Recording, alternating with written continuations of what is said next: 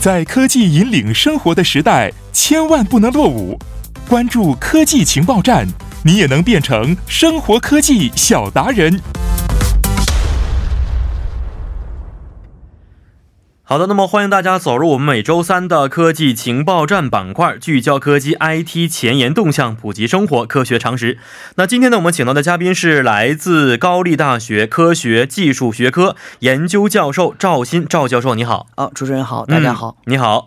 呃，我知道老师啊，最近比较忙啊，听说周末还在工作出差，而且呢，对于研究项目的工作也是非常的繁忙的。是的。嗯、呃，最近研究的项目是哪些方面的啊？我最近在搞这个海洋微塑料对这个海洋藻类生长的影响。嗯，所以呢，因为平时比如说去这个这个周边，比如说就是狙击岛啊，或者是南部的南海的岛呢是比较多的，所以说周利用周末的时间，有时候去这个岛去看一些。哦去岛上看什么呢？就是看海洋的变化吗？做一些检测吗？因为比如说这个狙击岛还有这个南海的湾岛，它被称为是这个清净海岸。嗯嗯。然后我选择的如果是青青海岸的话，应该是这个海洋微塑料会少一些。哦。但经过我的实地考察发现呢，虽然说它是一个观光的景点，没错啊，但大范围在宏观上呢，确实是非常的干净。嗯、如果是真正的深入到内部，就如果你走到岸边真是去看的时候呢，嗯，还是有很多微塑料的污哦，是这样。因为聚居岛，我是去年的时候因为工作原因下去了一趟啊，啊非常的漂亮，觉得是的，人口也很少，很安静，整个的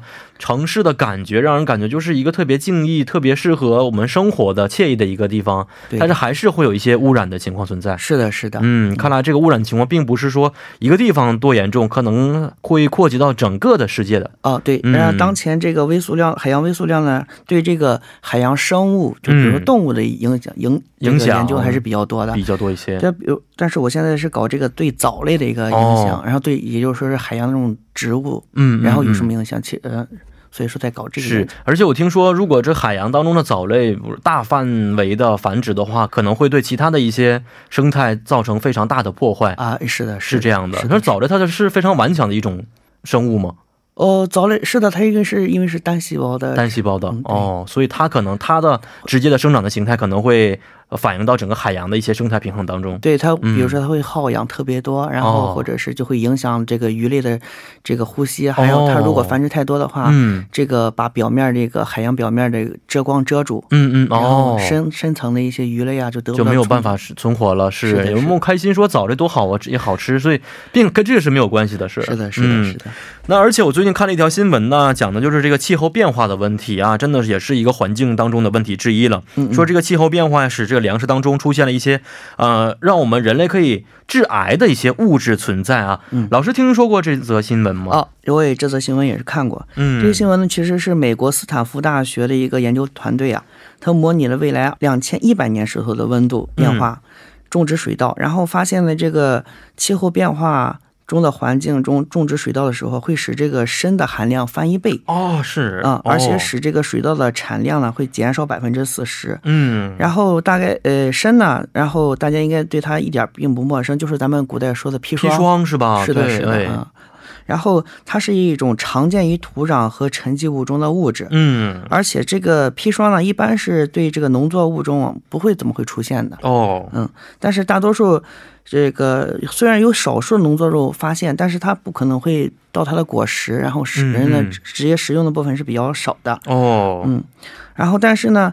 如果浓度一旦增到就是浓度含量比较高的时候，它会到达它的果实以后，人们摄入的话，也肯定会对人类产生这个影响。没错，我们知道这个武大郎就是因为这个原因离开我们的，是不是？是的，是的。哦、对，然后这个实验小组呢，创造了一个呃两千一百年时的环境，嗯，然后这个时候其实的温度呢，只是比现在的温度大概高了嗯五度左右。嗯哦，以观察这个气候变化如何影响这个水稻的生产。嗯嗯，然后在实施这个气候变化的温室中呢，稻米的生产实际上已经下呃下降。嗯，然后主要是原因是什么呢？它这个温度的变化呀，导致微生物的活动，嗯改变了土壤中这个砷的存在的形态，哦，使这个植物呢更容易把它给吸收掉。嗯嗯嗯，然后这个气候变化呢。把这个水稻改成了更容易吸收砷的环境，而砷哦砷的砷的过度的吸收呢，会抑制这个植物养分的吸收嗯和生长。所以说，也就是说，这个使得这个大米吸收的砷的含量呢，超过了平时自然吸收量的两倍。哦，嗯，也使这个砷在这个谷物中的含量增高。嗯嗯嗯嗯，而且也会减产是吧？是的，是的，没错，所以最后我们可能导致，如果不加以改变环境的话，在大约八十年之后，可能就变成了，首先一个是粮食减产很多，而且呢，即使有粮食会被这个生产出来的话，里面的砷的含量也是非常高的。是的。然后其实哦这个只是一个研究，至于关于这个研究的有一种这个环境的处理技术，叫做嗯。植物修复技术。植物修复技术，对，土壤哦被污染的土壤呢，嗯。利用植物进行修，因为大家都知道，这个植物在土壤哦，生长的时候，它会吸收这个土土壤壤当中一些中的一些养分，一养分的同时呢，也会吸收一些这个污染物质，哦。比如说重金属。其实砷也就是重金属的重金属之一嗯。对。然后如果是被吸收重金呃吸收了重金属的这种植物呢，人类是不能食用的。嗯嗯嗯，然后嗯我们可以会这个哦做其他的一个类似于回收啊，把它销毁或者其他的一些方式，对作为燃料也可以。对，嗯但是这个水稻呢是咱们人类要吃的，没错，嗯，所以说这个直接影响了这个粮食的安全性了。是是是，因为我们知道现在即使是现在这种情况之下，也经常会产生一些，比如说这个国家的粮食危机啊，那个国家的一些粮食减产的情况，嗯，啊、还有一些非洲地区人们还是吃不上饱饭的情况也是有的，是不是？对对对，如果那个时候再加上减产的问题的话，那这个世界上的一些粮食危机就可能变得更加严重了啊。是的，那老师除了刚才说过的这气候变化会影响到水稻的生长之外，对于其他的一些农作物或植物也会带来一些影响吗？是的，这个还是非常多的。嗯，就我们可以一一来看一下，比如说这个全球气候变暖呢，到二零五零年的时候啊，全球适合种植咖啡的土地面积可能会减减少一半儿。哦到二零八零年的时候，一些野生品种的咖啡预计将会全部的灭绝哦，啊。然后咱们知道，这个坦桑尼亚是咖啡的主要出口国之一，在过去的五十年，这个咖啡的产量它已经减少了一半。啊，是吗？所以咖啡现在越来越贵，也是有原因在里边是的是的啊嗯没错，因为我们知道现在咖啡呢，对于东方、对中国来说，可能并不是一个非常主要的饮料消费之一啊对。但是像韩国呀、像日本呢，一些欧美国家，咖啡相当于是每天必不可少的饮品之一了。对对，如果它的减产呢，也可能会导致我们呃这个食品消费的一些增加，可能会使生活的成本也增加，这个肯定不是一条好消息的。是的，没错。嗯，就像您刚才说的，这个咖啡是一些欧美国家和韩国、日本这个用的。咱们比如说其他国家还是比较喜欢喝茶的吧，没错，对吧？嗯，其实这个茶叶的生长环境啊，也会受到这个气候。嗯这个变暖的影响，影响对，比嗯如说印度，由于这个滋养茶园的这个季风啊，它受越来越强烈，嗯，然后茶叶的口味呢也可以受到影响，品茶的人也会发现这个茶水的味道越来越淡了，就没有以前的好、哦没有那么浓，没有那么香了，可能是。是的，嗯是，的，嗯。嗯，再一个呢，就是巧克力，哦，啊、巧克力也会变成这个全球变暖的这个意外受害者，因为制作这个巧克力的原料呢是可可可可豆嘛，嗯，对这个生长环境它有很高的要求。然后对于这个可可树来说，任何的温度啊、降雨啊、土壤的质量、阳光和风速的变化，都对其产生非常大的这个影响。嗯嗯嗯，二零六零年以后，可能估计贡献于全球可可出口量三分之二的生产国呢，然后都会面临着气温平均上升两度的可能性。哦，然后气候的变暖的直接的后果就是市场上可能再也不会有这种物美价廉的巧克力了。嗯，这对于喜欢吃甜食的朋友来说，真的不是一条好消息啊！而且呢，看时间点，并不是非常久远的一些未来，二零六零年还有四十年左右的时间。是的，我们觉得四十年很长，可能随着我们科学技术的发展，我看人类的寿命也是在不断增加的。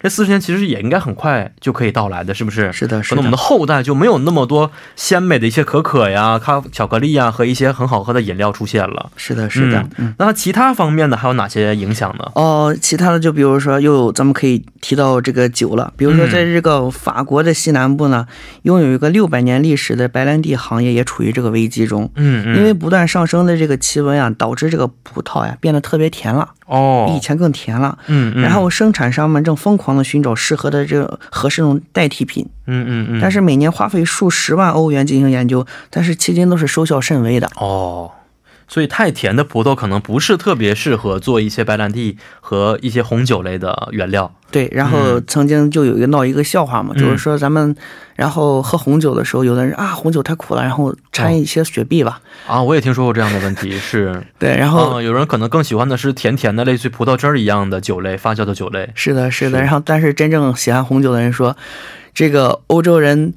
进行了多年的研究，是、嗯这个几百年的研究，终于把这个葡萄酒中糖分给提取出来。啊提取出来，然后我们又添加原本的添加进去，是的，是暴殄天物的感觉是。对对对嗯，那其他方面也会造成很多的一些呃这个影响，比如老师刚才说的是可能是葡萄酒类的一些种类，那我们比如喜欢喝的一些威士忌也会产生一些影响吗？是的。比如说这个英国的这个苏格兰的威士忌制造商和美国的啤酒生产商也会面临同样的这个麻烦。嗯哦，因为这个毕竟这个酒的很大很大一部分都需要是淡水的，没因为全球变暖呢，它导致这种干旱，淡水的供应就会减少、哦，啊。比如说这二零一八年的夏天，许多这个威士忌酒厂就不得不被关闭了，哦，因为水资源的缺乏和这个干旱导致这种啤酒的生产商实在是无法进行这个啤酒的生产。没错，这突然想到了中国很多的一些名酒啊，它都是跟原产地的名字而得来的，是的，而且水是非常重要的，它水质不同，口感也是不一样的。是的，是的，而且粮食的种类不同，口感也是不一样的。是的，是的，如果气候变化的话，真的可能这些酒就会变得越来越贵，因为可能更加少了，是不是对，是？物以稀为贵。没错，嗯、除了这些呃比较呃常见的一些酒类和饮品之外，我其实我更关关心的是我本身喜欢的海鲜类。海鲜类，海鲜类，我觉得大海当中的海鲜是非常美味的。那如果说海洋出现问题的话，或者气候发生变化的话，会不会对鱼类和海鲜也产生很多的影响？对这个威胁就更大，因为这个大家都知道，这个海洋我们占到地球面积的百分之七十嘛，嗯嗯，然后这就会导致这个温度的这个升高呢，就会导致这个海洋温度的不断升高，嗯嗯，会导致海水中的这个氧气含量下降。这个鱼类啊，这个各种海鲜。它的生存是必须要需要氧这个氧气的，氧气的含量下降呢，就会导致到鱼类的生存，嗯。使这个鱼类呢这个越来越少，而且呢海水呢温度高还会吸收更多的二氧化碳，嗯。使这个海水酸化，哦，这个贝壳类的呀也还更难以这个生长。哦，嗯，是这个贝壳类是特别好吃的海洋当中的海产品之一，是不是？对对对。如果它难以生长的话，也是价格后来会变得越来越贵。现在已经吃不起了，将来可能更吃不起了。是的，就比如说前两天我去那个出差的时候，就发现嗯平时的时候，我去问了当地人说，哎嗯，最近为什么我来去采集这个海藻类的样品？嗯，他说，哎，好奇怪，为什么我最近没有这个海藻类？其实这个时候比较冷的时候，应该是有海藻类的。哦他说，就是因为现在这个海水的温度太高。哦，然后比如说海带啊、紫菜这些，有些有些这个现在产的，因为温度太高了，它刚要长出来的时候温度太高，它就化掉了。啊，所以说，我说那什么时候来采？他说最好还是十二月以后。十二月以后，这是以前可能天气不会出现的一些情况，是但是现在慢慢就会有有这些影响存在了。是的，是的，是听起来还是比较可怕的一件事情啊，因为我觉得如果造齿下去的话，那么将来对于我们后代来说，看见这些海产品的话，我们是吃过，他们只能在教科书当中跟老师学习一下，这个是粗给，那个是大虾什么什么东西种类，根本就没有机会真的像日常生活当中可以随时的品尝这些美味的海鲜了。是的，是的。嗯，所以这个海洋变化听起来对于我们的生活还是很遥远的，但实际上已经在未来当中无形的影响到我们未来的生活品质了。是的，是的，嗯所以老师现在工作当中很大一部分也是在观测不断的变化，是吧？对的。嗯，那好的，那说到这儿，让我们简单的稍事休息之后，再回到今天的第二部节目当中。稍后将会由播报员连燕为您送上二十八分在韩生活实时消息。好的，在广告之后呢，欢迎大家回到我们今天节目的第二部环节当中。那今天呢，跟大家一起探讨的是有关于现在我们气候变化的问题啊。这个呢，也是一个非常严峻的问题了。啊，刚才我们简单说了一下这个气候变化呀，会给我们日常生活带来的种种的影响，但是还是有很多朋友不明白气候现在会变化的原因，根本原因到底是什么呢？哦，气候变化的原因呢，可能是自然的内部进程或者是外部的强迫。或者是人类这个持续的对大气组成成分和土地利用的改变。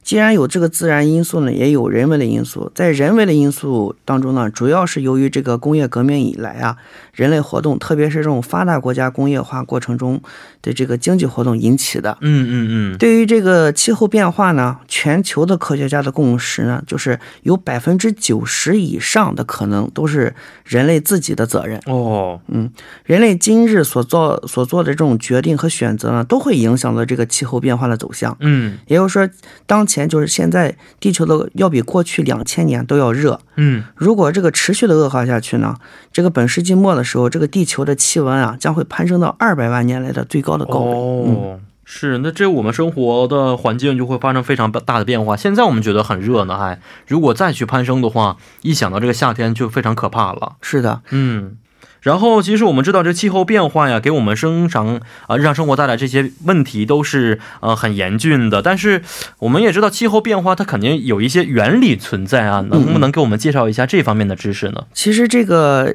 气候变化的原理很简单，它就是个温室的原理。嗯就是太阳辐射呢，主要是以这个短波辐射，而地面辐射和大气辐射则为长波辐射。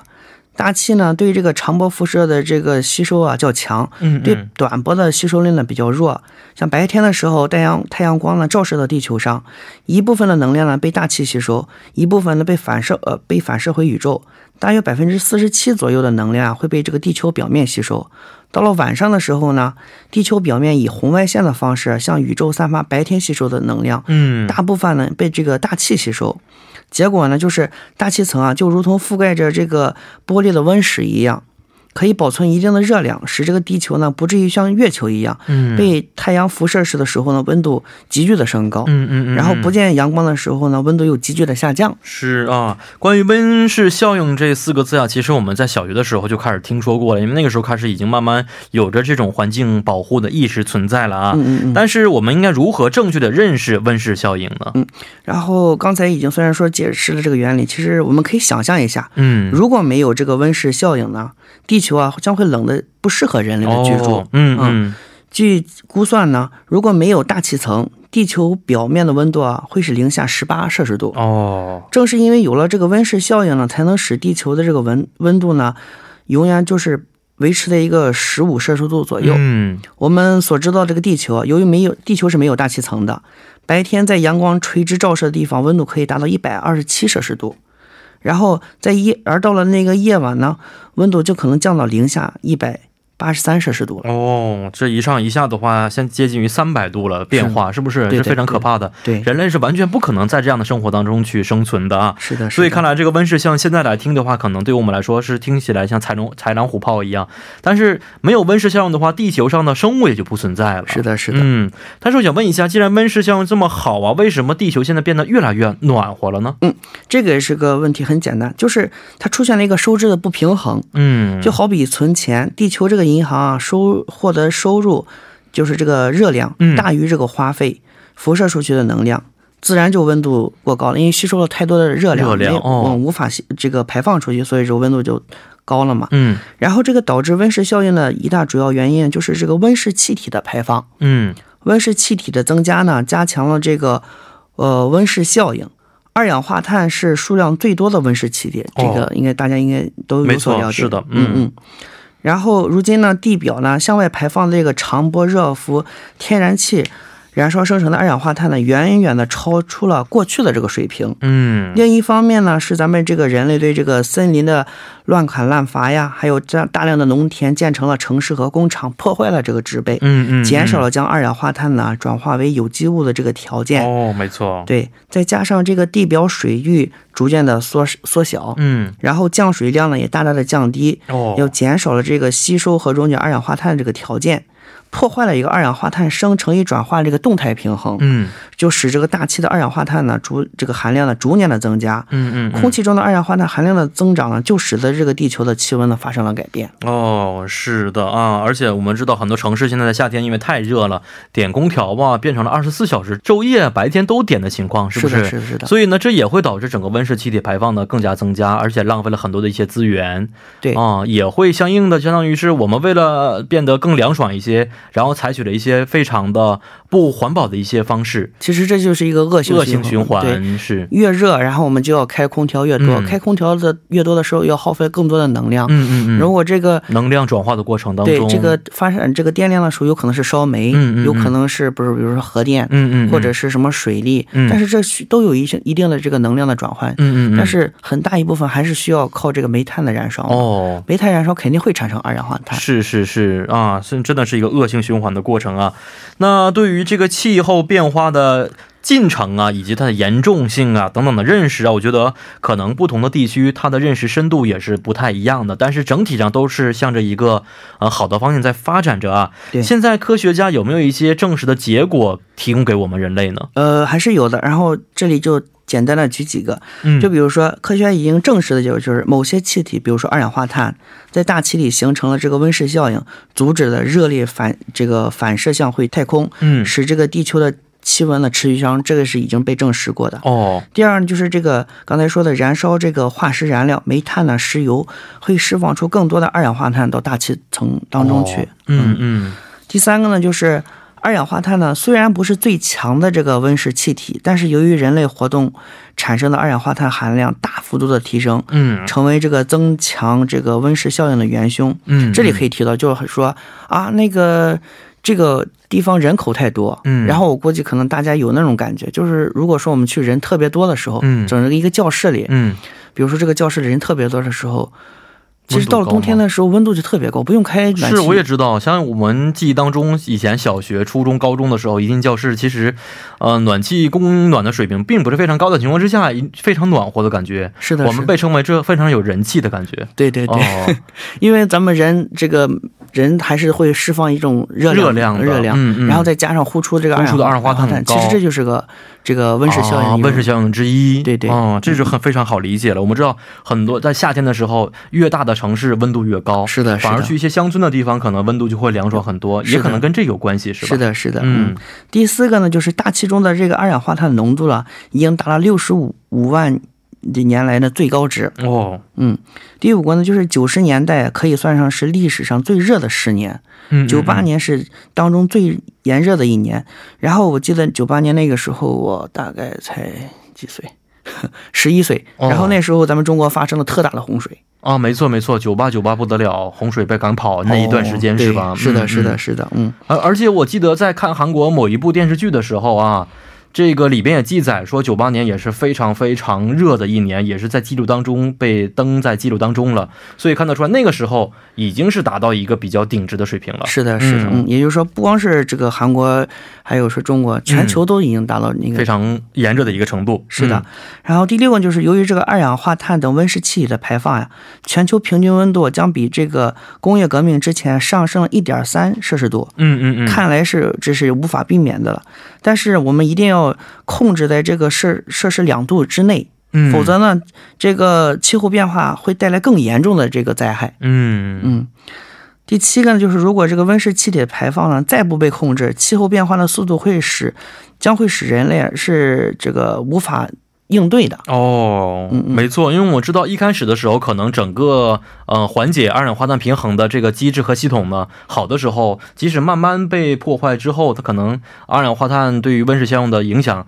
嗯、有一个慢慢的过程，是不是？是的是的但如果有的时候是个不可控制的情况，它就会成倍的增加，大家影响应该是成倍的了。是，所以说近年来很多这个灾难性的电影都是以这个、呃温室气体或者这种气候变化为题材的。嗯，所以现在我们觉得是一种科幻电影，但是也许有一天它并不是一种我们不可以想象的情况，可能就是变成现实了。是的，是的，嗯，那我们再想问一下啊，这个气候变化现在对我们人类啊，啊，暂时看起来就是夏天稍微的热一些，冬天然后呢，冬天的稍微冷一些，春秋呢稍微短一些，是不是？是的。那还有哪些方面的一些影响呢？它比如说就是说到那个冰川的消融了，嗯这个喜马拉雅山川啊正在因为全球的变暖而积极的消瘦，冰川越融化越来越快。嗯还有就是这种极端气候越来越频繁，嗯，比如说暴雪呀、暴雨啊、洪水啊、干旱、冰雹、雷电等等。就曾经就是说不下雪的南方也会下雪。嗯，没错，前几年的话，中国南方下大雪。雪的情况，大家还是历历在目的。是的，很多南方人生活一辈子也没见过雪但那一年，真的是见个够，是不是？甚至把什么高压电线都压塌的情况也是存在的。是的，这就是极端反常的气候变化。对，刚开始就再举一个简单例子，就是前前几天我去台湾参加学会的时候，嗯，台湾他们知道就是温度都是很是啊，他们应该是没有冬天，没有所谓的冬天的，是的，相对而言的气候，嗯，气温变化，嗯，是的。然后，但是对我们这种就是一年四季比较分明的人说，我说温度有个十几度的温差，对我们来说不会有很大的影响，是是是。但是在台湾的时候，当地人如果温度降个一两度的时候，很多老人他这个免疫力低的话受不了，他就会比如说。一两度，在十度的时候就会被冻死哦！我当时看到那个新闻的时候，非常的不利。十度怎么会把人给冻死呢？哦，所以我们以前看到说，台湾士兵在接受训练的时候，如果气温达到了。呃，这个十度左右，零上十度左右的话，他们可能就是不会在户外训练。是的，不是一个笑话，可能真的是因为他们人的一些身体免疫力的原因所造成的。是的，嗯，这方面有一些原因在里边，是这是极端气候方面啊。嗯，那粮粮食减产，刚才老师已经简单介绍过了。嗯，再一个就是这个海平面的上升。嗯，然后主持人，您去过马尔代夫吗？没有去过马尔代夫，我也没有去过马尔代夫。是，然后。多年前就说这个马尔代夫呢，将来会在多少年以后就会被这个海平面，因为海平面的上升被给淹没掉。哦，因为要去的话赶紧去了，可能要。对，它毕竟是一个小岛嘛。嗯嗯，是，所以很多一些国家的城市也可能会慢慢的消失。我看了一下，亚洲很多国家的城市可能在未来就会消失掉。对的，因为这个海平面的上升。是的，是的，嗯。再一个就是比较严重的这种这种物种灭绝了，然后地球上大部分的这种。濒临绝种的生物，大概百分之二十五的哺乳类动物和这个百分之十二的雀鸟，有可能就在这十几年之内给给绝种了，灭绝掉。对，我觉得物种灭绝这个事情，现在。我在我这个有限的人生看来，都已经慢慢会出现了。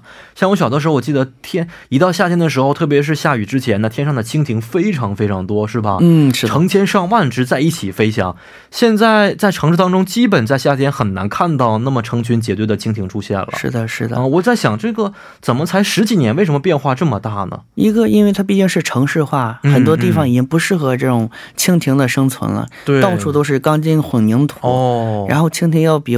这个喜欢的这种植物已经植被越来越少。嗯嗯嗯嗯嗯。然后我不知道您看没看过那种萤火虫？哦，看过。其实萤火虫就是只有在这种非常干净、非常清洁的地方才有萤火虫。哦哦，因为我小时候也是只在课本上见过这种萤火虫。我也是小的时候在农村见到过。嗯嗯。然后真的是在这种城市城市当中很难见到，见不到这种萤火虫。所以如果没有这样的一些昆虫类这个继续存在的话，可能很多鸟类就是没有食物可言了。